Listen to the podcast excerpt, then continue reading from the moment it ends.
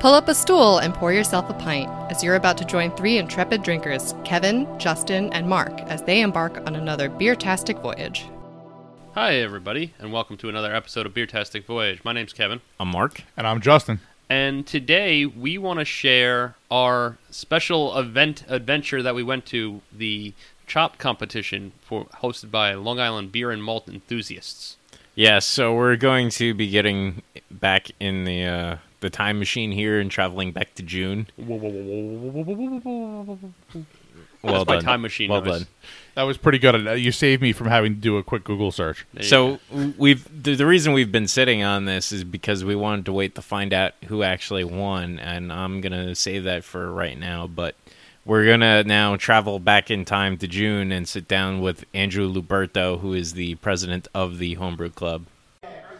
So we are here with Andrew Luberto. He is El Presidente of Long Island Beer and Malt Enthusiast, a Grand Master Beer Judge, and a Certified Cicerone. Nice to meet you, Andrew. How are you doing today? I'm doing great, guys. Thanks hey. for coming out to the to the meeting. Yeah, thanks for having us down. That's yeah, I really appreciate exciting. the invite. Yeah. yeah, no worries. Yeah. Um, so tell us a little bit about the uh, the event that's going on here. We got a chopped competition. Yeah, this is great. This is an annual thing that we do. Is uh, it was um, you know thrown up by Chris Kelly, who you guys are going to talk to in a little bit. And uh, basically what it is, you ever see the show Chopped, right? So, like, uh, it's like on the Cooking Network. So Seen people, that one. Uh, what's that? Seen it once or twice. Yeah, right. So what people get, like, how does it work, right? People, like, get a basket, and they open up the basket, and it has all these crazy ingredients, and you got to use, like, gummy bears and, like, you know, like octopus and, yeah. you know, like eggplant. And make right? a dessert. Yeah, yeah, make a dessert. Yeah, exactly. Everything goes in an ice cream. I've, right. I've watched the show enough to know everything goes in an ice yeah, cream. That's, yeah, yeah, yeah. But you got to get in the machine first. Or in a pasta, like one of the other things, right? There you go. Yeah. So, you know, basically what we did is we, we all met together at a social, and, um, you know, we have we put together teams. It's usually about thirty people, thirty, forty people. And we have ten different beers, and each team chooses a style. And then they choose an ingredient, and then they choose another ingredient. So they get two mystery ingredients in one style. And sometimes you you know you make out really really well. Like you get like a uh, an American blonde ale with honey and coconut, which is what I had last year. Okay. And sometimes you don't. Like this year, I got an American pale ale with lavender and maple bacon syrup. Yeah, Chris was telling us about it. He said you killed it anyway. Yeah, yeah. So th- the cool thing about it is that so this, that's something I got that me and my teammate Wizard uh, um, got that. Ingre- with those ingredients, and we're like, this this is a nightmare. Like, well, this can't work, you know? And then I think the beer's okay. It's like, it's like you know what? I would never in a million years think this is going to be okay, but it was all right, you know? And one of the beers, you know, so, and every year the winner gets brewed at a at a brewery. So um, the last two were brewed at Great South Bay Brewery. Okay. Um, and uh, one of them, was, that's where you got to talk to Chris Kelly, was a uh, it was an I P A with, with orange zest and that basil. Was- That was his, oh, that was the, the basil, basil and the rye. rye. Yeah, yeah, was, yeah, oh, that yeah, was good. A rye I P A. That and, was good. Uh, yeah, and it went to Great American Beer Fest, the, the biggest beer fest in uh, in the country, and uh, that's what happened. So the winner of this gets brewed, and then we have we usually have a program with a local brewery. This year we we've, we've uh, partnered with uh, uh, with Blue, uh, Blue Point Brewing Company, and um, they're going. They, so they've already brewed two of our beers. They're going to brew uh, two of our members' beers. They're going to brew a third one. And then of those three, they're going to choose one, and it gets goes to Great American Beer Fest in the Pro-Am competition. Okay, excellent. So a little bit, you know, we won a gold medal in that two years ago. So it's uh, you get it's, it's ninety-six breweries, and you got to compete against people like Stone and Cigar City and Sierra Nevada and all the big boys. Yeah. And we brought one home for Long Island two years ago. Yeah, we're really, really proud of it with Brian Giebel.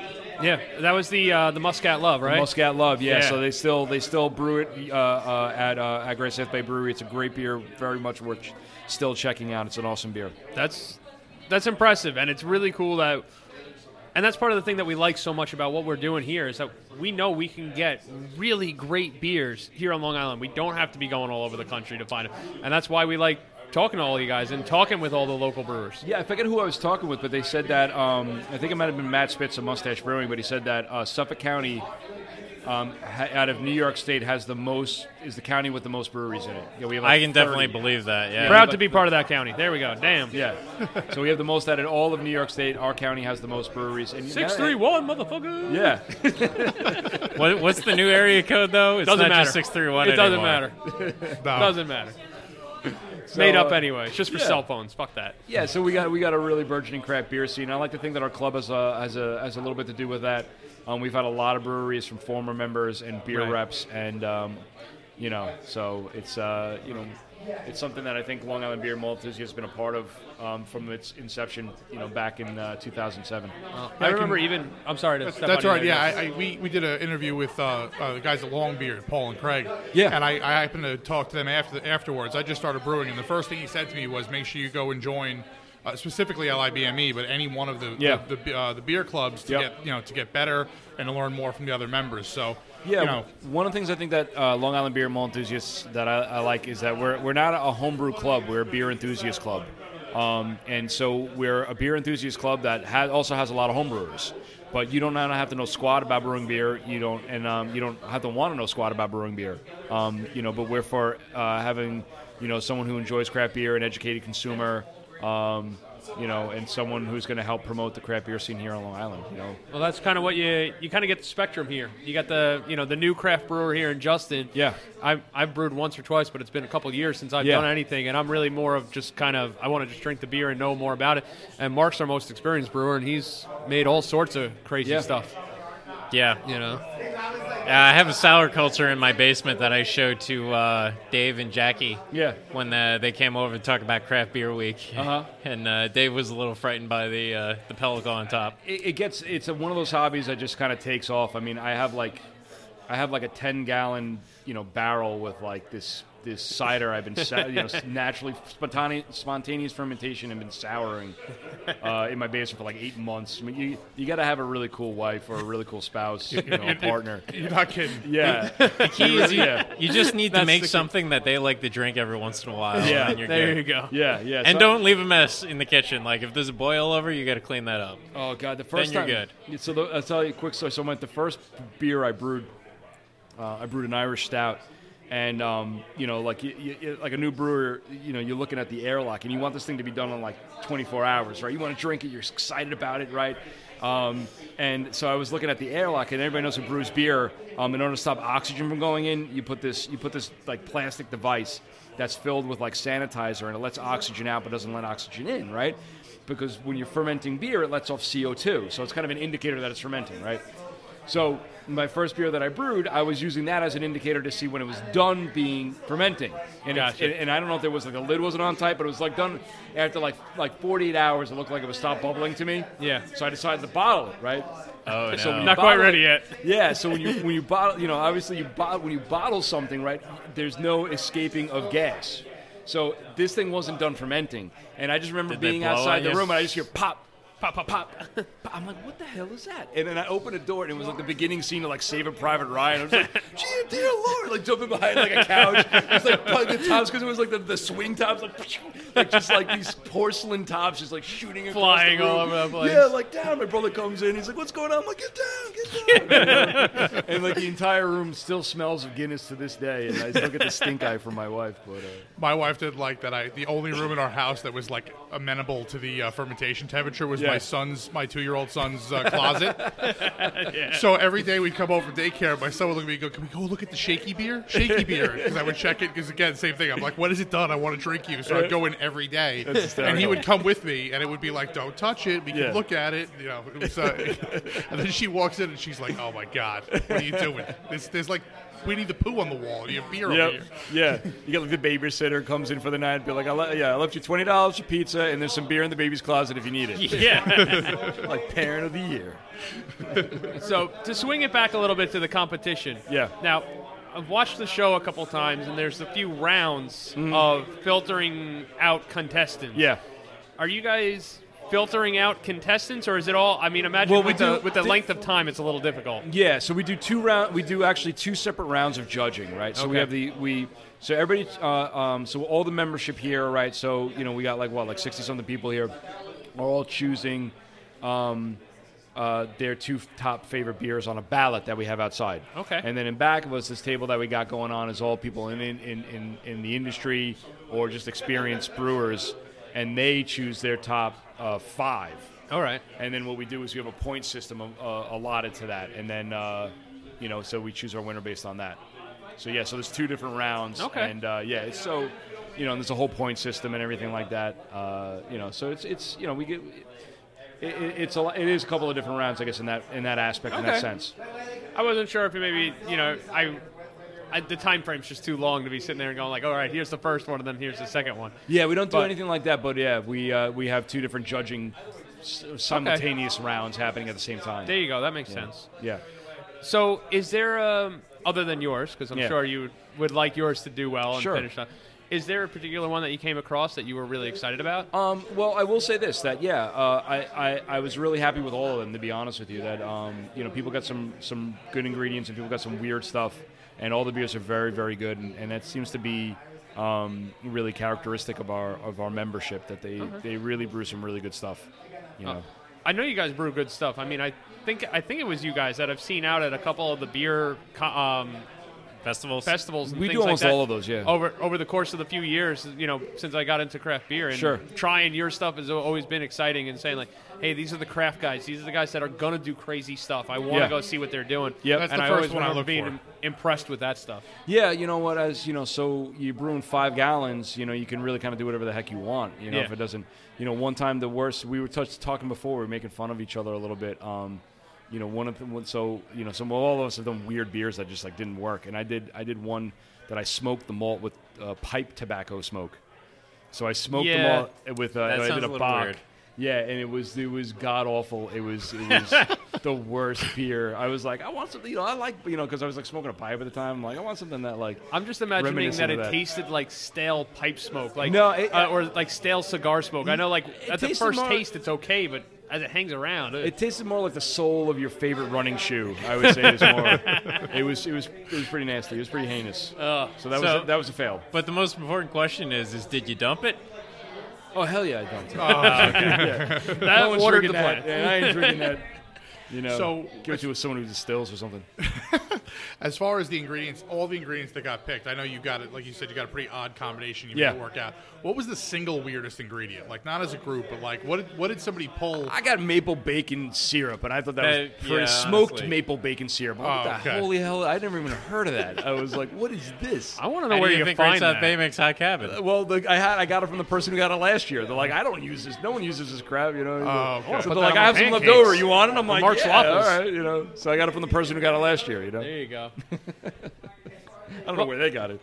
So is there anything else that you'd like to share with us? Maybe about Long Island Beer and Malt Enthusiasts? Or maybe, yeah, or, so we meet the first I'm Wednesday. I'm sorry, Mark's. I was going to say, like, how, how are the ingredients determined? Like, where do, where does the pool that, that that's you a draw great, from yeah, come so from? So we put out a straw poll with, like, forty different ingredients, and all the memberships vote, and we took pick the top twenty. Okay. Gotcha. Yeah, so we have a voting for the styles, and we have a voting for the ingredients. We do a straw poll. This is pretty involved. This is like a six-month process. Wow. And then we do uh, we do a social event. This year we did it at Craft at Say Cheese, um, uh, and then um, to, for the, for the like social event, and yeah. then um, we did a brew day. We always usually do the big brew day at uh, Blue Point. Right. So the National Homebrew Day, whatever May, the first yeah, weekend in May is. Yeah, first weekend in May. Yeah.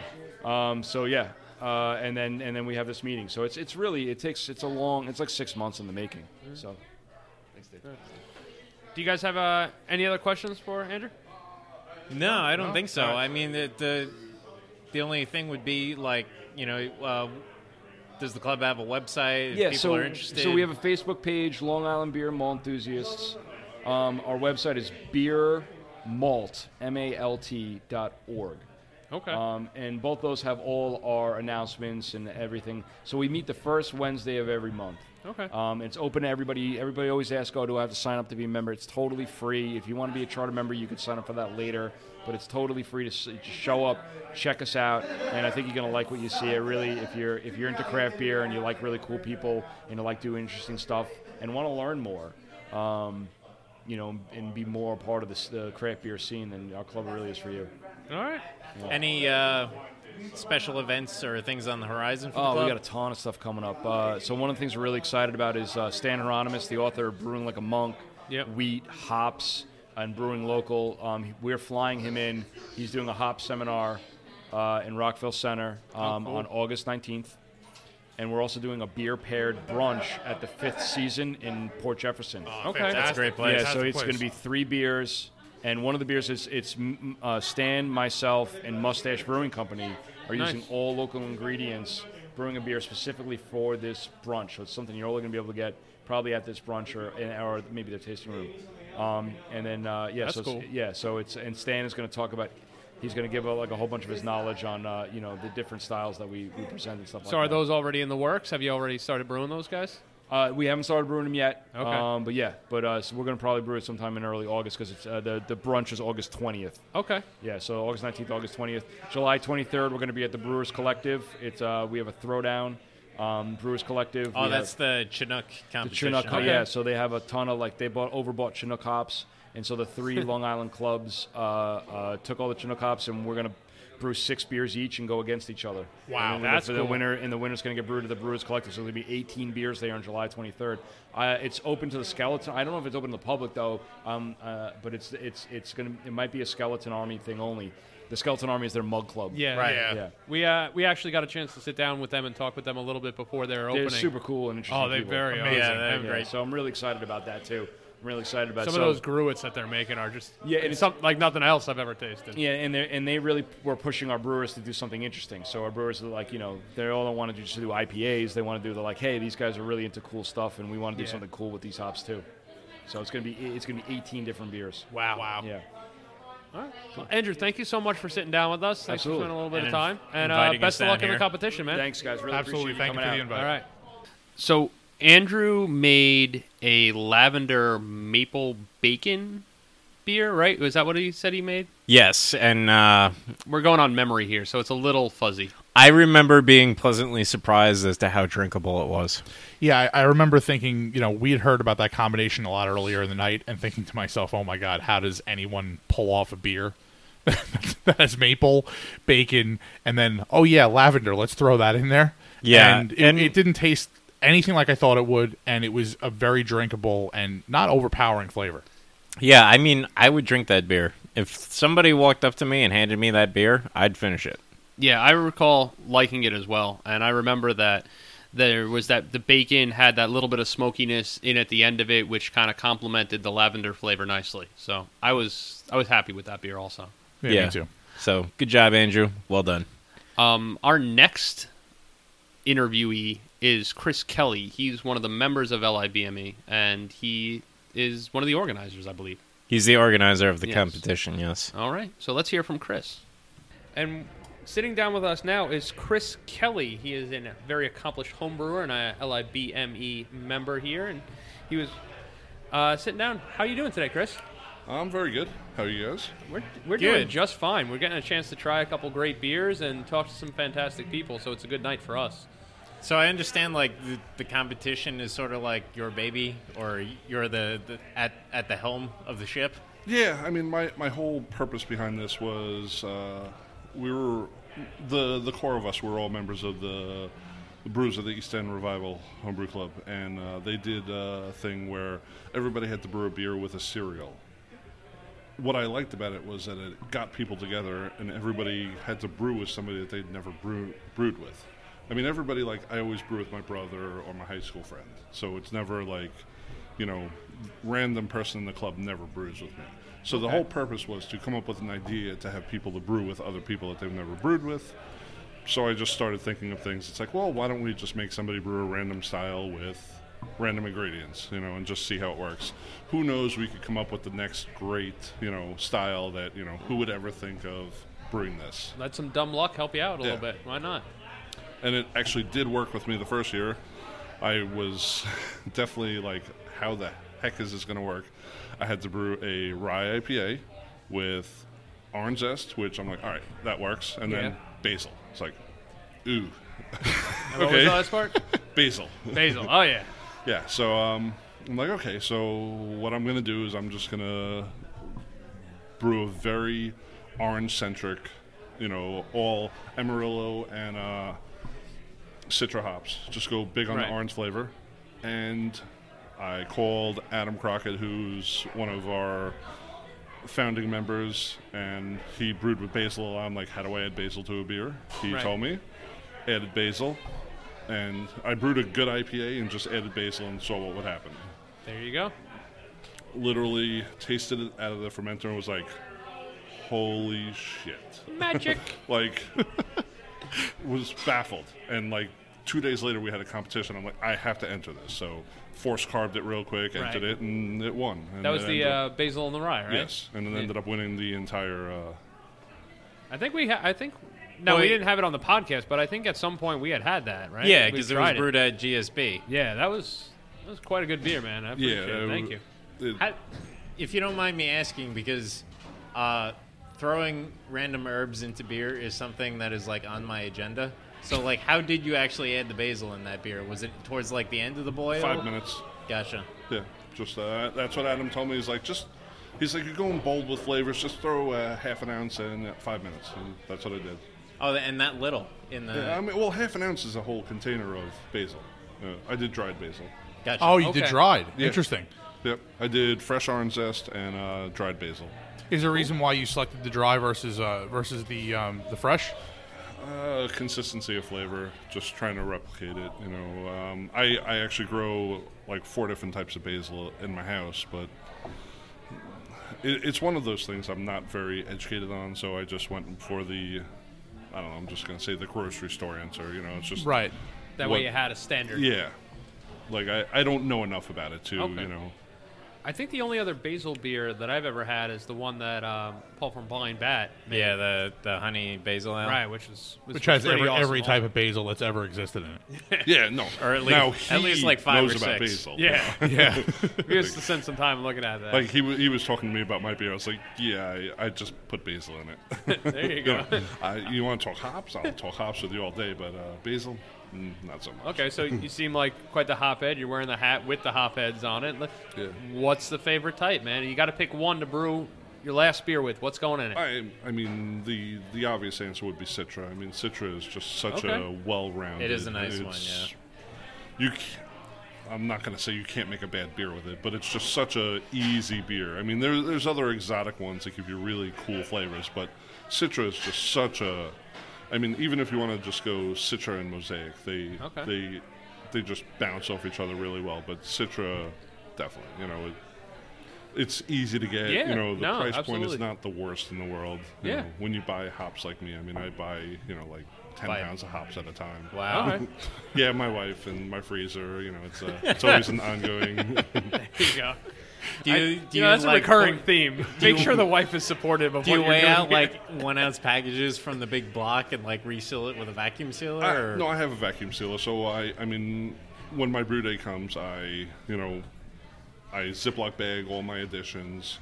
I I vacuum seal and freeze my uh, dry hop.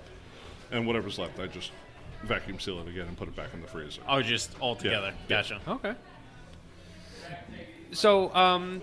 did I notice before, were you involved in some of the judging for the competition tonight? Yeah, I was, uh, I don't know, they were uh, looking for a judge. Um, I'm actually not a certified judge, but... Uh, That's I've okay, done, neither are we. Yeah, I've done my fair share of judging. I I definitely have the vocabulary. I just don't have the free time to uh, actually do it. Fair enough. That's completely understandable. Was there anything that you tried tonight that really stuck out at you that said, wow, this is, this is something really creative or just amazingly tasting good? Oh, I mean, there were definitely like four or five beers that, you know, I could, I, I know you guys are big on the, uh, you know, and it's how I judged a lot of them. I was like, you know, I could definitely drink a pint of this. I could definitely drink a growler of this. I like you know? this man. We had to even have to explain to it, and he knows our rating system. And, you know, got a fan. The, the one I'm drinking right now, the New England Pale Ale with uh, tea and habanero, it was just, I could drink this all day. You know, this is a... Uh, Yeah. I, it has a, a su- it has the spice. It has that amazing habanero flavor. It's a New England I P A, pale ale, whatever. Right. And it's just delicious. No, it we is very good. Yeah. We went and gra- I went and grabbed some tastings for us to try, and this is amazing. Really loving the sweet tea flavor to it, and just enough spice that makes you say, "Hey, man, I am drinking something with a little bit in there." Yeah, you know? the, the lingering heat in it is very nice. Yeah. yeah, we spoke to Chris earlier when he described it. Um, I, I figured it was. I, I thought I would like it, but when you taste the combined flavors, especially with the heat that just sits around a little bit, it um, it's, it's exceeded my expectations. It's great. I think it's the first one that I've had that really has that flavor in the back of the palate that, at the end of the sip, that just builds up. That doesn't like kick you in the teeth with that heat, and it's really enjoyable to me. Yeah, it's weird because you know normally with New England I P As, it's going to be that. That dryness, the uh, the hop oils that are just going to coat your mouth. Yeah. But you're you're getting that, but you're also getting that that uh, habanero flavor and heat as well. Yeah, absolutely. Which I mean, our club has always been very partial to peppers. You know, we're. Oh right. Yeah, that's. I mean, long before I got into brewing and whatnot, going to beer festivals, like seeing the L I B M E club, yeah. Generally always at least like one chili pepper beer there, and oh, generally oh, that was like my favorite beer at the festival. Yeah, yeah that's uh, basically what Mark and I would do. Would find find you guys, and then find the chili beer, and that was that was the starting point for the day. Yeah, one the one of the notorious beers that we did, I think it was at Bayfest or Punktoberfest. Uh, not not that I did, but uh, Mike Napolitano did it. It was a uh, Peaches and Scream. I don't know if you guys ever had it, but no, I don't no, think I had. It's a killer name though. People went nuts for it. I yeah. mean, it was like intense peach and hot, like to the point of like sweating. I think I need a glass of milk, but I can just survive. You know? Like, ah, that that's my like, kind of chili. Like there it's it was so hot, but it was like ju- just at the level, just at my level. Mike's level is, you know, that's sounds like me and him could be ungodly.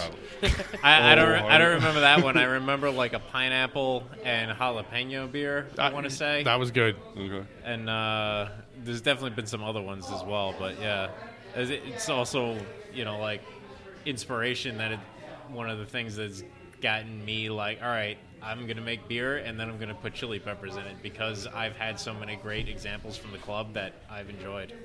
Yeah, I haven't gone too much into the, I mean, they, they laugh at me. I mean, when when I eat food with my family and stuff, they're like, you know, you eat the hottest food in the world. But when I eat food with these guys, they're like, yeah. They're like, you why know, you they're like, where's, where's your on? man card? You know, it's like, you know, like, why are you crying? That's uh, that's kind of the way I feel with Justin because, like, I enjoy hot food and I'll put, like, sriracha and red pepper flakes on my food and stuff, but, like, this guy for his birthday last year, I think it was, I bought him like grow your own Carolina Reaper kits.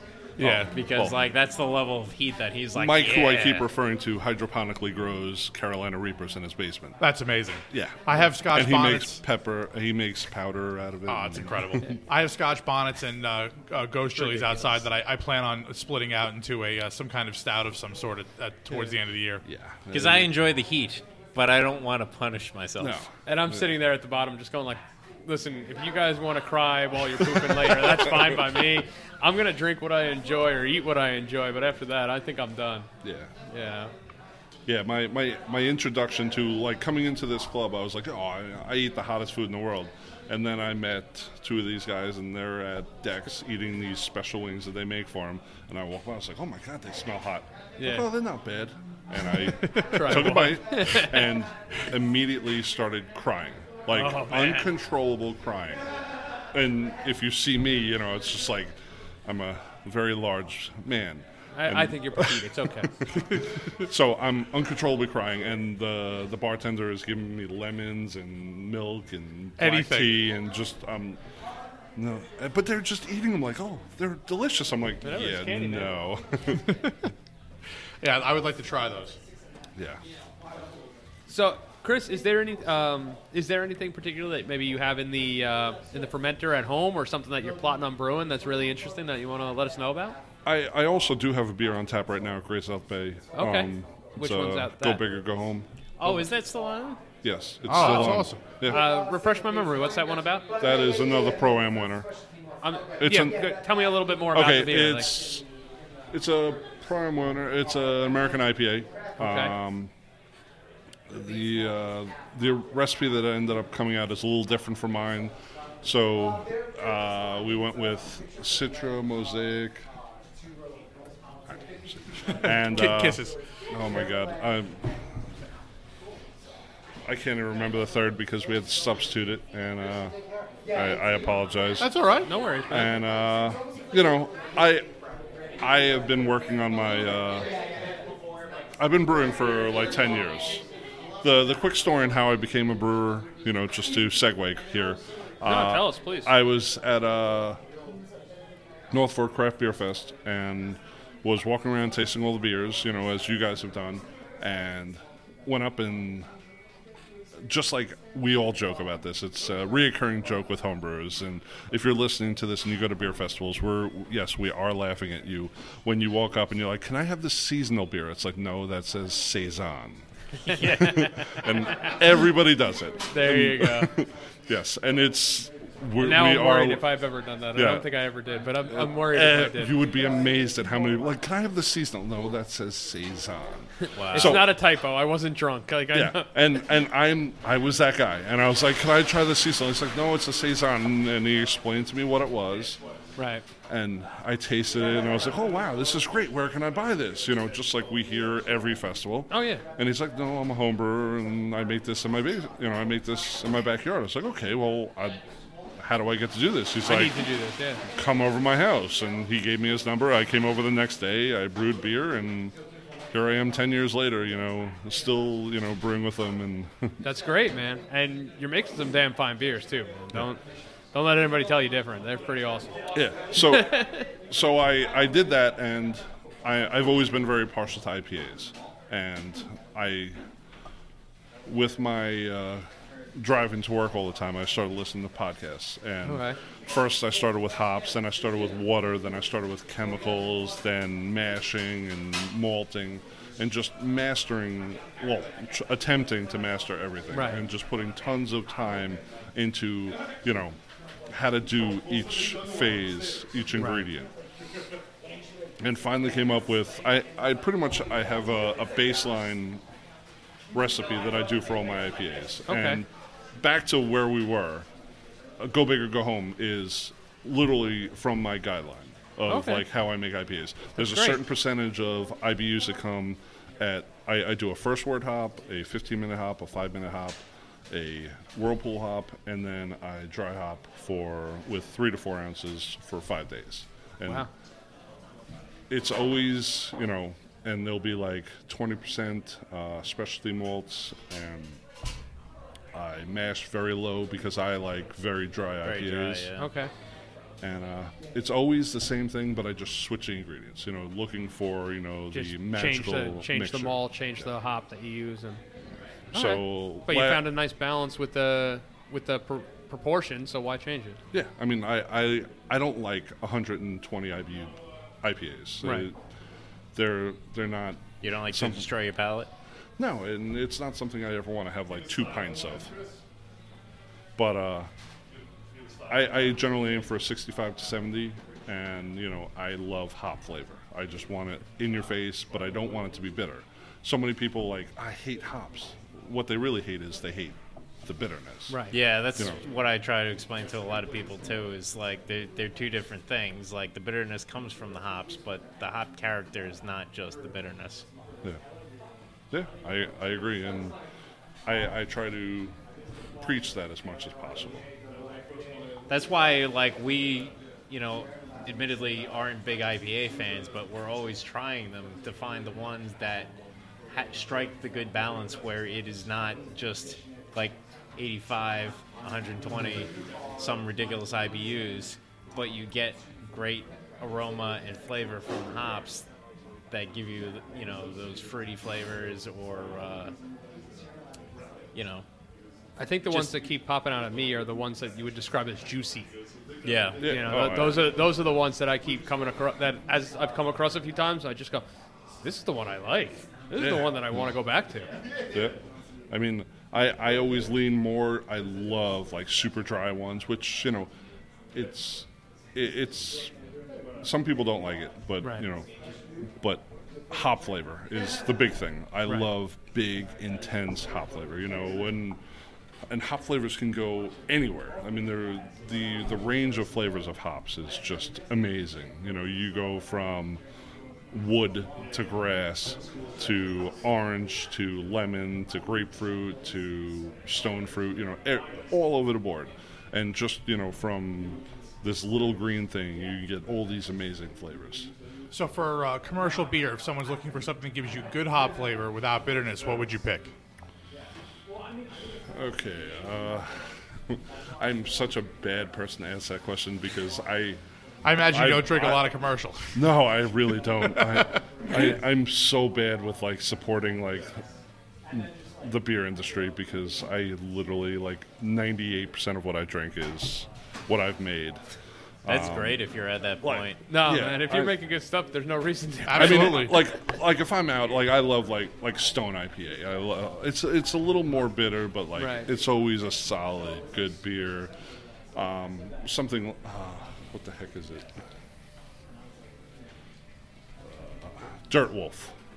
Is Which it one Direwolf? was that? Direwolf? Direwolf. Never heard of that one. I believe that was it. I don't know. All right. Yeah, but like I said, I'm, I'm, which is funny. When we started here, I was a beer collector. Right. And they were all homebrewers, and I was a beer collector. And I had this huge collection of beers, and everybody used to love to come to my house because I had all these aged beers and this and that. And now that's you, that guy right there. I'm yeah. pointing to Justin, but that's that guy. I, I yeah. just yeah, I just brewed my second batch of beer, so yeah. I, I might be headed in the opposite direction. It looks like. yeah, and and now you come to my cellar, and there's like five beers left. I've just destroyed it, and I haven't it, replenished yeah. it. There you go. All right, man. Well, Chris, thank you so much for sitting down with us. We appreciate it. Is there anything last minute that you'd like to pitch or tell us about, or anything else that needs to we need to know what's going on? No, I mean, uh, you know, I don't know. Nothing right. comes to mind, you know. It's uh, been a pleasure. I've listened to you guys. You know, I've listened to every episode up till, you know, about a month ago. But, you know, okay. you guys are definitely entertaining, and uh, well, I, pre- I appreciate I, it. You. We appreciate hearing yeah, that. Yeah, that's great. Absolutely. Thank you. Th- thanks for, uh, you know, suggesting to bring us down here tonight for this uh, competition. It was great to be invited down, honestly. Yeah, I'm... I'm My my whole thing is I'm always looking to bring, you know, the beer community together. Like, th- this is what we're all about. We're all about preaching good beer, you know. Like, get that Budweiser out of your hand. Yeah, and, you know, absolutely. like, Cliff. You know, just try something good, you know. Like, yeah. and but I, I've kind of warded away from that a little bit. I, I was to the point where I'd, like, walk up, like, no, don't drink that. You know, try this. Yeah. And... Now I I don't want to do it as much, and my wife will like see somebody order something. Why don't you talk to my husband? It's like, no, I I don't want to do that anymore. no, I don't, you know, I don't like, need to be the evangelist yeah. anymore. That's okay. you know, I, if somebody's looking for information, I love to share it. You know, right. and I I have great examples of all you know. I'm sure all that. That's not shattering glass. It's just ice. Don't worry, folks. Everything's okay. Well, we're all safe. Yeah. Oh, well, that's awesome, man. Chris, thank yeah. you so much, and uh, keep on keep up with the great work. I'm looking forward to drinking more of your beer in the future. All right, yes. I, uh, I look forward to having free time and uh, getting to brew some more. Excellent. That's good. Thank Cheers. you very much. Cheers, right, man. Cheers. Thank you, guys. So we just want to say thanks again to Chris Kelly. We know he's a, a listener, and we know he was instrumental in getting us out to the event. So thanks again, Chris. Yes, thank you. Absolutely. Now, our next person that we got a chance to sit down with is Mister Chris Dolan. And he also brewed a excellent beer. He had the uh, New England Pale Ale with the, the tea and the habanero, which I recall being pretty outstanding. Yeah, I, I enjoyed it. I remember having a a good heat to it, even for me. So yeah. um, that's definitely saying something. It was very tasty, for sure. So we're going to let Chris tell you more about it. We have a special guest of Chris Dolan. Correct. All right, I got it right. And Chris is one of the brewers over at Blue Point Brewing. Say hi, Chris. How's it going? How's, every, how's, uh, how's everything, guys? We're doing just fine, man. We're glad to finally talk to somebody and have a couple beers in us, so it's always a good start. So, Chris, the story, you know, the question we always ask our guests first is, how did you get into beer and brewing and working in this working in this industry? So, how did I get into beer? I started brewing beer because... There's one bottle left that my grandfather used to brew when he would homebrew. Okay. Wow. There's one bottle left, and I now own it. Thank God my mom there relinquished it and gave it to me. You got that but down it, in the cellar? It, it's in a bottle, and it's got, remember the old, like, paper that you had to rip the sides off in order to... Oh, uh, yeah, yeah, the dot matrix printer. The dot paper. matrix yeah. printer. Oh, That's, right, with the dot, he, yeah. He used that as a beer bottle, and it, as a label, and it actually says Frank's Infamous Brewing Folly on it. That's awesome. The only reason why I started brewing was because I said, I don't know what that tastes like, but because Grandpa did it, I want to do it. So that's, that's how I started reason. homebrewing, uh, and then professional brewing. Uh, I... didn't always professionally brew. I used to work in the radio industry okay. uh, for ten years. Uh, I am slightly crazy and love beer, and my wife was uh, gracious enough to allow me to uh, become a professional brewer yeah. uh, about two and a half, about two years ago now. Well, hopefully putting the microphones in front of you isn't giving you any uh, Vietnam flashbacks here. No, I, I miss it sometimes. so, um... you, uh, my understanding is that you are co- involved in the Pro-Am program at the, with the Long Island Beer and Malt Enthusiasts. Yep. So we could you been, explain to us like what that is and kind of what you do with it? Yeah, of course. So the Pro-Am competition is something that Long Island Beer and Malt Enthusiasts have been doing for four years now. Uh, okay. It used to be uh, over at Great South Bay, and all right. what it is, we would have uh, a monthly competition in club with right. just club members, uh, and you could brew any beer style. The breweries always had some parameters, like for a couple of the yeah, years, like it was no, no lagers, beers. no sours, okay. but everything else, like let your mind run completely wild. Still pretty wide open. Yep. So if you were to win that monthly competition, uh, you would then be eligible if your beer scored high enough based on a B J C P uh, evaluation okay. of the beer. It would then get brewed at that brewery, and then one of those beers would go on to G A B F. Nice. And two years ago now, we actually won the gold medal at G A B F in the Pro-Am competition. One of ninety-three beers. Wow. We came in first place. That for. was for the uh, the Muscat Love the beer, Muscat right? Love that yeah. Brian Giebel did. It All was right. an absolutely phenomenal beer. We, I still uh, have my I still have my uh, bottle signed by Brian. Oh, that's, uh, oh, that's cool. really cool. In my beer room at home. That is very, that, that was, is very cool. We've uh, we've all actually tried the Muscat Love, and we had it was a little different. We hadn't tried, you know, we hadn't. I don't know if it was quite our cup of tea, but it, but it was definitely a really creative unique. beer. And so I used to chase the idea of being the am side of the Pro-Am. Okay. Uh, for two years. Right. I always like envisioned like how awesome would it be if my beer right. was the one that gets brewed at a brewery and then were to medal at G A B F. But I have since surpassed that right. am side to the pro side. So it's a really unique opportunity for me okay. as now a professional brewer to live that dream and, and give somebody else the opportunity to potentially have their homebrew win a gold medal at G A B F. So that it's uh, it's a, a personal pride of mine since it came to Blue Point to really right. do the best we can to, to I could definitely see how G A B F. That would be very rewarding for you in that aspect. You know, I, yeah. I, I can't win the am side, but if I can right. help somebody win the am side on the pro side, it, it that that would be just as good as if I was on the am side. What was that transition like between, like, was there a thought process going on in your brain? Like, was there something that just clicked, or did you, and like, just what did that what did that experience like of saying, hey man, I'm really not going to be on that amateur side. It's not something I'm going to accomplish, but change over to the other side of it. Uh, When it comes to the competition itself, it was a, it was a little bittersweet because right. I, I really, really, really chased it. I, I was eligible the first two years uh-huh. to get brewed, and I never got brewed when we were at uh, Great South Bay. And one time, like uh, Rick over there told me, he's like, "You were this close to going." So that was that was a little uh, a little bittersweet, but in terms of like professionally, like right. it was, I don't know, it's like my calling card finally came up, and I was like, no, this is what I was meant to do. I, I thought I was blessed. I love radio, right? And I worked at I had thought I had my dream job. I worked at E S P N, and I'm a sports nut. Like my okay. wife yells at me like, no more sports. Okay, like, hold on, hold on. This may end the conversation right now. Is Go. It a Mets or a Yankees? Uh, okay. Uh, well, it's the, it's the only sport that I don't have a true team. Okay. So I I'll, I must preface, I grew up as a Atlanta Braves fan.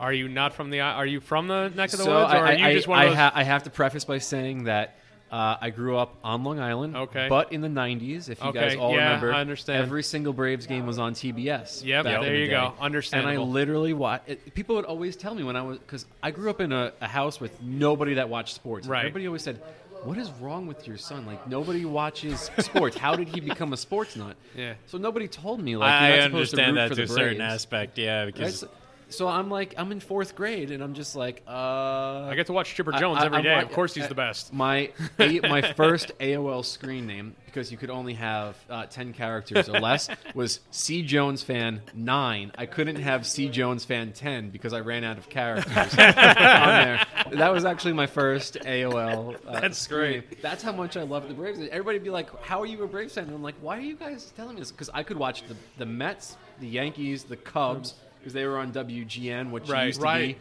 be. be here on Long Island, yeah, and I could watch the Braves. I didn't understand why people didn't. You know like what? That's it. The same bullshit of why there's so many goddamn Cowboy fans and and Steelers fans all over the country, also because so, they were always they were on, on the, T V. Always on. So, I'm not judging at all. That's so, the only acceptable answer other than Mets. But I uh, I stopped rooting for the Braves probably about two thousand, and I've tried to have a favorite team in baseball. Yeah. I'm a huge fantasy baseball like okay. nut. Like, yeah, that screws everything up, because if you have a, if you have a if you're a big fan of something, you have to either avoid that team or draft a bunch from that team. It yeah. messes everything and up. And I had a hardcore. I'm still in a hardcore league of like. ten-year keeper league. Oh, and I, at one point in time, I had partial season tickets to the Yankees to try to root okay. for the Yankees. Didn't happen. I have a couple of Mets jerseys, but I'm, I don't have a... It's the only sport that I don't have a diehard allegiance if to. If you don't develop that love when you're, you know, when you're a young guy, it doesn't... It's not there. It's yeah, just... It, it doesn't come secondary. But not to pick out a scab that you that you kind of mentioned a little bit before. You said you got really close to getting your amateur beers brewed. What were some of those beers that got really close? Uh, I'm interested clo- to know. The closest was uh, a chili chocolate milk stout. Oh, that, that sounds great. You are, do, so. you are speaking sweet words to our ears, my friend. So it was uh, like five point five percent milk stout. Uh, and then I actually didn't add like specifically just chilies and chocolate to it. I found this really amazing Mexican drinking chocolate that was in powdered form. So okay. it's got chocolate. It's got... Um, Two types of peppers, habaneros, and I don't know. I can't remember the other one off the top of my head, and a little bit of cinnamon. Okay. And I only added that to get make it a chili chocolate milk stout. That sounds, it sounds really very awesome. Tasty. And uh, yeah. that was the one that I was really hoping was going to go, and that was like inches oh, away. So but close, so close. So close, but so far. But now my goal is to get somebody else to that level and do what I, I okay. fell short of on that side. So speaking to that a little bit, uh, so we're here covering the CHOP competition. After the judging's completed and whatnot, like where does it go from there? Like so the the winning brewer or team gets their beer brewed at Blue Point, correct? Yeah, so what we do now is uh, whoever wins the competitions that we have in our club now. Uh, this year we did three brews, so okay. if you were to win, you would then have your beer brewed at uh, Blue Point, and we did uh, twenty-two and a half barrels. Wow. That's the smallest we can do on our system. Okay. And then we've done three of them. We just did the last one a couple weeks ago. Okay. Uh, so everybody had a twenty-two and a half barrel batch made. Uh, we kegged it, had it on in the tasting room, and I also bottled it. And gave bottles, a couple cases, to each of the guys or teams that have won. Because in okay. a couple of cases, there are a couple of teams that have had won.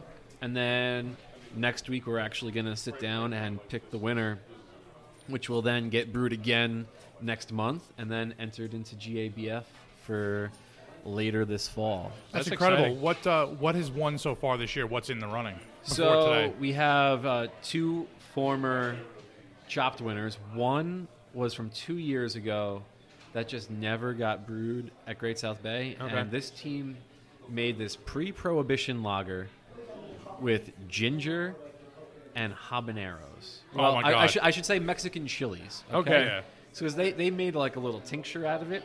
So you say like pre-prohibition lager with ginger yeah. and chilies, essentially. I was interested right? at just the pre-prohibition lager and ginger. Like that sounded interesting to me, but throwing the... the I'm the, throwing the chilies in there really. The ginger plus chilies gives you two different kinds of heat, so that yeah, just kind I'm of makes me all kinds of happy. This yeah. this beer was so good. That was um, I that year I was on still on the A M side, and I did a uh, what did I do that year? Oh, I had a specialty I P A uh-huh. with peaches and smoked malt. And I thought our beer was absolutely phenomenal. And I'm going around tasting all the beers, and I took one sip, and I was like, went to the other two guys on my team, and I said, "Guys, we came in second place." Oh shit, man! They're like, they're like, re- oh, they're, shit. They're, they're like, really? I'm like, this beer is phenomenal, and no joke, came in second place to that beer. To, to that beer, it is phenomenal. And hey, at just Blue remember, Point, talent recognizes talent, man. We hit a home run at Blue Point. Because we didn't, it was this was two years ago. They didn't have any beer left for us to go off of. Right.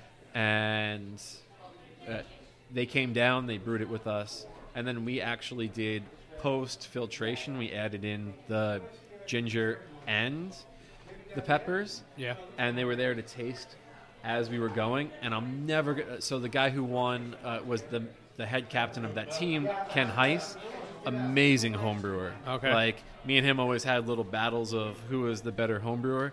Right. The look on his face when we finally hit it just right, like, we, we kept we kept like stars aligned, and then all of a sudden his eyes just went wide, and he was just like, "That's it, stop, stop, stop." And I was like, "Yes." I'm like, so there's that. Uh, there's also last year's Chopped winner, uh, which is a uh, American uh, style stout with right. coconut and ginger. Uh, and the ginger, okay. I may or may not have captained that team, uh, but I have okay. relinquished my name from that side. Right. Uh, and uh, the other guys have gone on, from my team, have gone on to brew that at Blue Point. Okay. And then we also have a New England Pale Ale. Okay. Not right. New England I P A. Right. Like five point two or five point three percent. Okay. And it... it This was a couple meetings ago that it won. It was phenomenal. It takes like that big New England I P A that you're usually getting something that's seven and a half percent alcohol. Yeah. All of a sudden, it makes it a little bit more sessionable, but full of that flavor. It's made with uh, predominantly Denali hops, which are I don't I'm think not I've ever familiar had with that one. Uh, so the best way I can describe the aroma is basically just like Jolly Ranchers. So uh, not just a specific but, but which Jolly Rancher. Oh, just like you opened up the like bag of Jolly Ranchers. Open up a whole bunch of Jolly Ranchers, put them in a bowl, give it a shake little it shake, up. and give it a little sniff. Stick your nose in there. Like it, it that's what I'm getting from it. Oh, and my th- God. That, that sounds that, amazing. Where's beer, it from? What was that? Where's that? Where's the Denali ones from? Uh, is that an it, Australian It is an Australian hop. Okay. And it Crazy is, Aussies, man. I love them. It is. Love them. It, it's an absolutely lovely hop. I'm not going to lie, I still do the chopped competition. And okay. I have a beer out there right now that has Denali hops in it because I love that beer so much. Can you tell us about the beer that you have out there? Uh, it's a New England-style I P A, and we were tasked with doing it with uh, tea okay. and hot peppers. What kind of tea? And was it just open-ended tea and open-ended yeah, it, hot it, peppers? It's open-ended on both ends. Okay. So literally, we we pull these things out of a hat. Right. And I wasn't there for the drawing. I was at a concert that day. And being that my team had won last year and came in second place the year before, I thought they were completely just going to screw me over, right? Yeah. So I'm sitting there. I'm like, they're going to text me. And I'm going to get out of the concert because I have no service here. They're going to text me. They're going to be like, you got like Belgian White ale chocolate with wasabi and... and cockles. And, there you and, go. Yeah, and, yeah, taco seasoning. Like some, yeah. Something that just like, it wasn't even an option to pull out of the hat. They were just going to do it anyway. What's going to screw them the most? There it so, is. Uh, so well, it's a specialty I P A, and I'm like, all right, so New England I P A falls under that category, right? Right. So for now.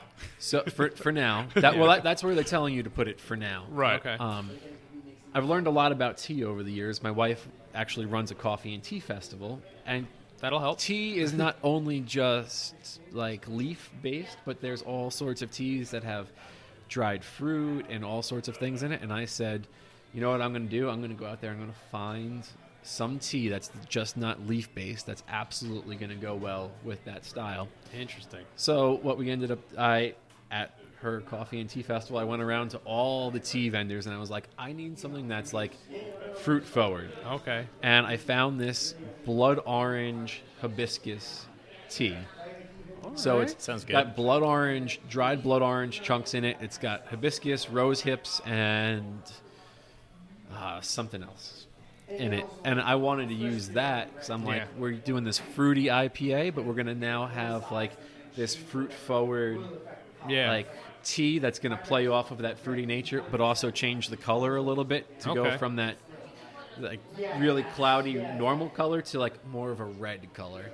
So out of curiosity, do you add the the tea stuff to the boil, or do you like make a tea concentrate and mix it in? Like, so I'm not sure how you would even so work. I, I mean, I absolutely went bonkers just trying to figure out what to do with the tea itself. Okay. Um, learning tea over the years. So because I, I come from an audio background, I do all of her seminars and listen to people at these festivals talk about tea and coffee the whole just by time. Osmosis, you picked up something. Yeah. And I learned, I, I initially thought like, let's put it in the boil, but all these teas, literally, it's like two or three minutes at like one hundred eighty-five degrees Fahrenheit, okay. and you're going to start to pull all a lot up. Of like bitterness and these tannins that you just don't want. So I'm okay. like, I don't want it to be in the boil. But yeah, then six, sixty minutes at boil is probably not going to be good. Yeah, I don't, I don't even want it for five minutes in there because right. I'm like, that's too much. And then I'm like, all right. And then I'm like, maybe I'll do it at flame out. But even at flame out, I don't know how fast my my coil chiller is going to chill my beer down before okay. I'm going to start to extract that. Um, went back and forth with the guys in my group a bunch, and then we decided that we were going to put it once we started to cold crash the beer. Okay. We uh, crashed it down to forty-five degrees. I added the tea in, and then I literally sampled like every two hours. Okay. Until I got the level that we wanted, because at no point did I want like the hibiscus to completely take over. Right. Yeah, because um, it'll do that. But it lended this amazing like orange character to it. And then I have found in my years of brewing this really awesome habanero extract, because my whole entire idea of the whole beer as a whole before we brewed it right. was New England I P A, really fruity, eccentric tea, and then like on the back end, so you get this taste, and then on the back end, some heat, but like minimal heat, enough to, so you know it's there. Just a warmth. And then, and then yeah, a little just warmth, like a pleasant warmth. And then it, and then it like, if it's going to linger, like it's like a little note, not like uh, we're going to blow your palate out. Right. Okay. That sounds really intriguing. And I'm I'm just saying, I'm I'm sitting there, and even though I'm enjoying this beer so much, I'm like, I wish that was in here. I want. You got, we got it outside. I'll make sure to pour you guys. All right. Oh, I'm thank you. That's awesome. Of course, I'll, I'll, I'll bring it on over right. for you guys. So, I mean, that's, do you have, is there a particular beer out there that maybe not your, do you know anything about any of the other beers out there? So I've gotten to try six of the other ones. Uh, okay. Uh, this is by far like the best year of. Everybody's been doing a phenomenal job. I can't wait to try the other four. Okay. I mean, even so, every year you hear somebody get a clunker, right? Like you're just like, there's no way that you're gonna make that work. Right. That that's and just. I'm trying, poor to think, guy. I'm trying to think of the base beer. I want to say off the top of my head, it's something like uh, an American Pale Ale with coffee and lavender. That's the second time that one's come up, but okay, yeah, yeah. yeah we we heard Andrew got like maple and wait, uh, wait, bacon wait, and lavender oh, wait, oh, or something. I'm sorry. It was lavender and maple bacon syrup. Gotcha. And, yeah, uh, that's what, that's yeah, what Andrew got. Yeah. And and you're like, that's no way is that going to work. And guess what he did?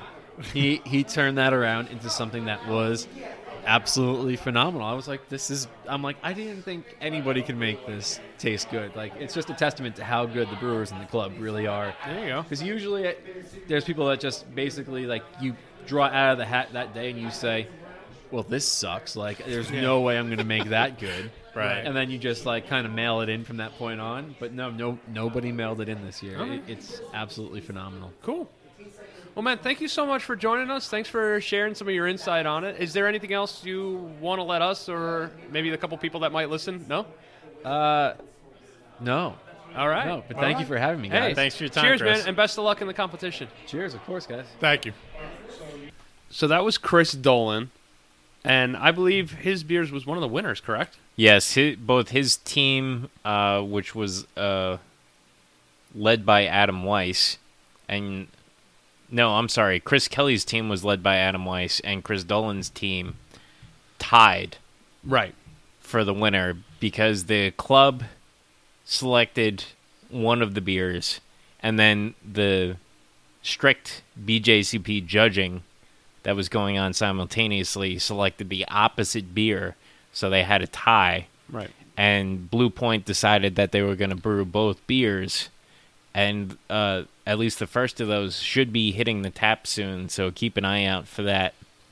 Yeah. But just for good measure, because there can be no ties, uh, you know, internally within the club, the brewers challenged each other to a brew-off. So if one, you know, we'll let you know. Two brewers once, enter, one brewer leaves. Exactly. Once we hear from uh, somebody in the club as to who who came out on top, because they're basically doing the same thing all over again. They're drawing random ingredients and random styles. If I remember correctly, I don't remember the style, but I, I remember one of them being uh, some kind of wood or barrel aged. I remember Andrew telling us recently. Uh, I'm pretty sure one of them is uh, a wood thing. Oh, for the brew-off? For the brew-off, yeah. Okay, I don't, I don't remember myself, but uh, either way, I think it's really fun. I, I think it's great that uh, Blue Point decided to just brew both of them because they were both outstanding beers. And... Uh, Yeah, I mean, there can be only one, so My understanding was that the they Highlander. Basi- yeah, my understanding was that they basically finished one and two in the votings anyway. You know that the um, even though the the judges selected the first one, you know they flip flopped one and two. Right. That the the people that the members loved the, uh, one of them and put that one as one and put the the better judged one as number two, and then the judges just flip flopped those two anyway. Like, exactly. So they were. It wasn't like one really fell. You know, was loved by the people, but you know, just wasn't a good B J C P beer. Um. I, of all the things that we tried there, I know we tried like three or four of the different beers, and I thought they were all pretty good. Like, they were, yeah, they were all very good. It really was one of those moments that made me go, man, I am not a, as much as I love beer, I am not a home brewer, because I would not think to put that shit together, and even, and, or how to put it together in a way that would be any kind of reasonable beer. Yeah, it was definitely, you know, starting as a home brewer, I, you know, I say the word inspiring. I don't necessarily mean it that that high level, but it was interesting to see how people could put together those flavors and how they manage the flavor, you know, just like they do in, in chop, the chop competition. Someone gets uh, some crazy thing and they try to either hide it in there or just get a hint of it. Or they leave it off the plate and then they go home. Yeah, if you right. leave it off the plate, you're always toast. But very true. It always pisses me off when they don't get it on the plate, but they had it cooked and it was sitting there in the pan, like, dude, learn to fucking plate early. All right, don't don't wait till the end to go run and get your plates. Don't stop. That's fucking amateur hour. Okay. I, all right. Sorry, sorry, sorry. I, I've watched more than apparently we touched the nerve. Yes, we I've did. watched more than my share of episodes of Chop. Um, but at the end of the day, we got a chance to sit down with Paul Comsick, the head brewer at Brickhouse Brewery, which was where this event was being hosted. And Paul's one of our favorite people to in the Long Island brew scene. Yeah, and I think. If you just walked in off the street and you just started talking to Paul, like, you'd immediately want to be friends with Paul. Absolutely. He's he's a great dude, and it's really fun to talk with him. So we're going to let Paul take us home. All right, guys. And uh, here's Paul at the end of the day. All right, and sitting down with us now is Paul Comsick of Brickhouse Brewing. How you doing, Paul? Good, and how about you guys? We're doing good. Awesome. Not bad. Awesome. We can't stop in the Brickhouse without talking to you. Exactly, man. So how you been? It's only because I'm only here always. Um, I've been great. Uh It, it's been super chaotic, uh, building up for uh, for summer and, and production mode and Alive After Fives and the, and the birthday that just passed. It's it's been rolling for sure, but um, yeah, it's all good things. Both, yeah, uh, yeah, yeah, full steam ahead and, and plenty of great beers coming up for this summer. I'm really really excited. Well, about this. We had a, a pint of the uh, of the birthday suit, and oh. I think we all agreed that it was awesome. Yeah, yeah, stellar. That I was really tasty much. Stuff, man. So. Hanging out here, you were uh, you were one of the judges included in the tonight's uh, chop competition, right? Yes, yes. All right. So was there anything that in particular stood out to you that you said, man, this is really incredible or really creative to me?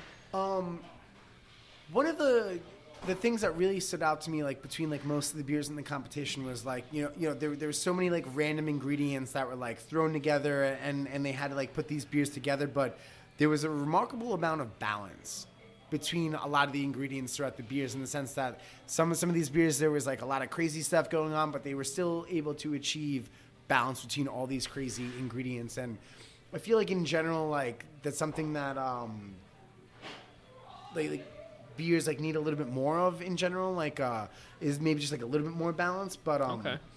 especially like, like in the homebrewer sector, the, the, there's so many things like that carry their attention away, like all these sexy hops and, and this spice and, and this sour thing and what and whatnot, where sometimes the balance gets lost. And I mean, there there was two uh, chili beers, one with habanero, one with chili. Um, that they they were both really good. One was like a honey stout, the other one was a New England I P A with blood orange tea. Yes. If I'm remembering correctly. Yeah, we got a chance to and, try um, that one. It's tasty. I'm I'm a big fan of heat. I don't like senseless heat. It needs to be a flavorful heat. And even between like all the other flavors that they were trying to hit, they, it was a really, really well balanced beer, and and it, it, it was j- just seeing when when you can create these like crazy things, and where it's like, oh, a chop competition, you have all these ingredients that don't go together, and then you drink it, and it's like, wait, they actually do. Like they, there was a, a lavender and yeah, maple bacon, yeah, Andrew's beer, and, yeah. yeah, and, and like when you when you smelled it at first, like all you smelled was like pancakes. And then when you when you drink it, the lavender was actually like cutting the sweetness of the maple, and you get a little again, bit of like, smokiness like, in the back. Yeah, yeah, and, and almost like bringing like the beer to a balance. And you know, never in a million years would you ever order a beer at a bar that said maple bacon and lavender, with yeah. lavender. You'd be like, what the hell? But then like when you drink it, it was like, oh, like this is awesome. And again, it's like when like, like achieving that balance, it was really awesome to see the level of balance that all these guys created. It, it was really, really on point. The, I think the only way you could market that is what Kevin said, right? Was this is a breakfast beer. Like there's so many breakfast stouts, but like, or not so many, but you know, but like this is the first beer that I'm like, you know, I want eggs while I'm drinking this. Yeah, yeah, yeah. I think yeah. you were saying you want eggs with tomato and a little bit yeah, of cheese. Yeah, like, like a like a Fresca thing, like really light on the on the, the omelet. Like I normally order an omelet with like fifty things in it. That yeah, wouldn't yeah, work. Yeah. We'd have to get a, a very light omelet, and then that beer would be great together. Yeah, especially like, you know, being in the brew pub atmosphere, I find myself always being like, oh, like what would this pair well with, like, you know, and, and and whatnot, and and yeah, like yeah, like like the fact that right away you're like, oh, not fifty ingredients, three ingredients in this omelet again. Balance and accenting everything, and absolutely, like, and I, I think you're absolutely right with that would be the way to market it. Yeah, this is a breakfast beer for sure. Right. But uh, I think one of my favorite ones is probably, um, I, I think it was like like the the, the chili honey stout. Um, okay. That one, it was. We went into it not expecting to taste any honey, being a, a, a stout and having peppers in there, and. And again, you tasted everything. The heat was just right. It wasn't overpowering. It was very flavorful. Just kind of like tickled like the back of your throat a little bit. It wasn't like you were breathing fire. And it was really on point for sure. I'm a little sad that we didn't get to try that one. Yeah, a yeah. little bit. Uh, you should be. That was a good one. So not that we're not putting any names to anybody, but was there one that you thought maybe didn't really work the greatest? Um, or just like had potential, but just maybe missed the mark a little bit. You know, like again, like some of these like ingredient lists that they had to put together. It. Oh yeah, we we, we know they're yeah, work, yeah, they're yeah, working. It's hard. Really, some of them are really uphill. We understand. Yeah, that. yeah. There were there was um an Irish red with. It was like basil and and brandy soaked oak chips, I believe, or, or something along those lines. Which, again, that that's a tall. Order like yeah, again like getting rough. All those things to achieve play balance. Nice yeah um and that one I I feel like in the grand scheme of things, like, you know, maybe missed the mark the most, but um at the end of the day, like uh, when you, when you're trying to blend in basil, which can either go from like minty to licorice yeah, with, definitely has a with wide brandy profile. And then a dry red it. There's a lot of strong strong things going on yeah, there. Yeah, One of yeah. them is going to win. Well, and the I thing, heard like, like brandy the, and licorice, and just my stomach kind of went like grumbling. Like, oh, dude, don't do that. No. And, and the thing, like, like the beer ended up being really great. Um, it, it, it was very drinkable. Uh, the aroma was really great. It had this huge, like, slightly like minty, but like a huge basil aroma. And when you drink it, it was a good beer. But like when you drink it, judging it as this chopped beer, where the the beer style. And the other two ingredients need to be in balance with each other. Uh, right. That beer, like, it, it didn't hit the mark in, in comparison to the others. But again, I definitely think it was also one of the bigger challenge, probably the bigger one outside of the, the lavender and, and maple bacon. And maple bacon. And, and maybe that's just like like the namesake that's making me like think that way. But um, yeah, I, I think in the grand scheme of things, that one might have been uh, one of the ones I liked the least. All right. But um. Now, my last question for you is maybe is was there a combo that you saw that you kind of said, you know what, I can't do it right away, but maybe I'm going to tuck that back in my pocket, and in a couple of years, I might pull that bad boy out and make something with it. Oh, oh, oh, like that. You're, you're talking about like, like creating off of. Um, I will say there there was two like chili beers, um, and both of them were so well done that it really made me evaluate like, hey.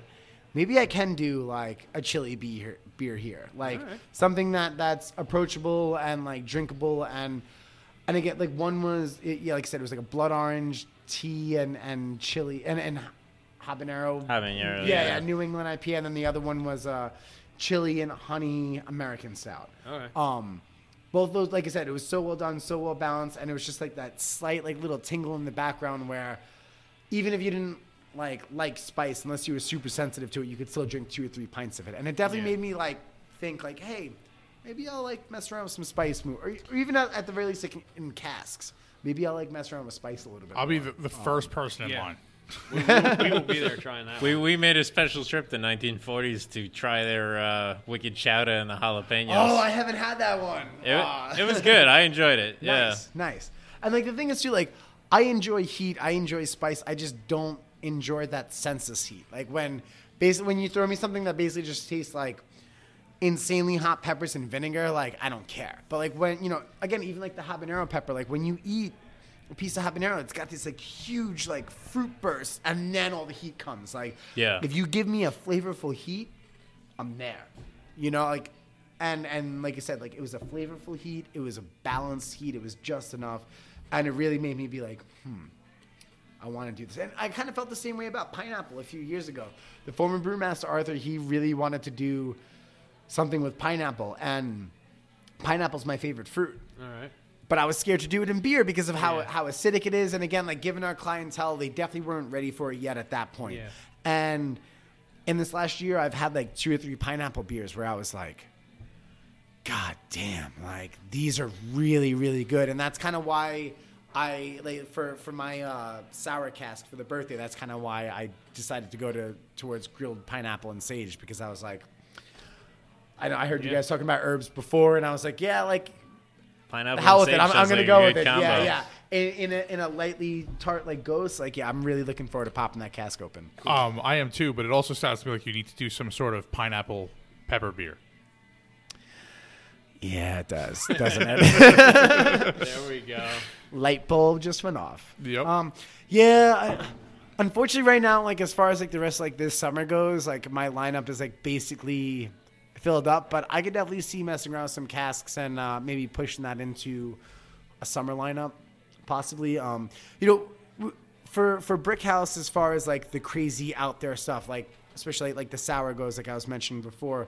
Um, you know, our general clientele that comes in here isn't your average craft drinker; it's like your average beer drinker, right. and and our servers are really flipping pallets like twenty-four seven and, and converting like non-craft drinkers to craft drinkers. So my board like kind of has to like reflect that palette, um, and so like I had mentioned before, you know, like kind of like gearing up to like some of like the weirder avant-garde stuff. And the last couple of years we've been gearing up to like wanting to do a sour, and even last year like we really wanted to do it, but we were just kind of like, I still don't think the clientele is there yet. Now the clientele is definitely there yet. They actually started asking for them. That's so awesome. It was just nice. Like, and, and we we had this this collaboration plan since last year. I think it was like. Last May, we put the brew date in the book for June twenty seventeen to brew this. But, yeah, so so the, the Ghosts were doing uh, a collaboration with Lithology. Uh, we did a small test batch over at their place because, right. uh, you know, we wanted to test it out before we brewed it on the big system here.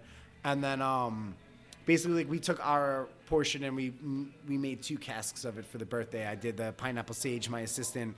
He did the uh, blackberry uh, Grand Marnier. Uh, yeah, my assistant Brian Smith. I definitely think he trumped me on that one. I, but I heard, uh, I heard that I heard that title being tossed around. Of what was it? Cranberry? You said? Oh no, no, blackberry, blackberry and, and Grand Marnier Ghost. That sounds uh, really good. But when we when we brew the full batch here, it's going to end up being a dragon fruit ghost. Okay, and okay. that'll that'll be called oh. Drogos.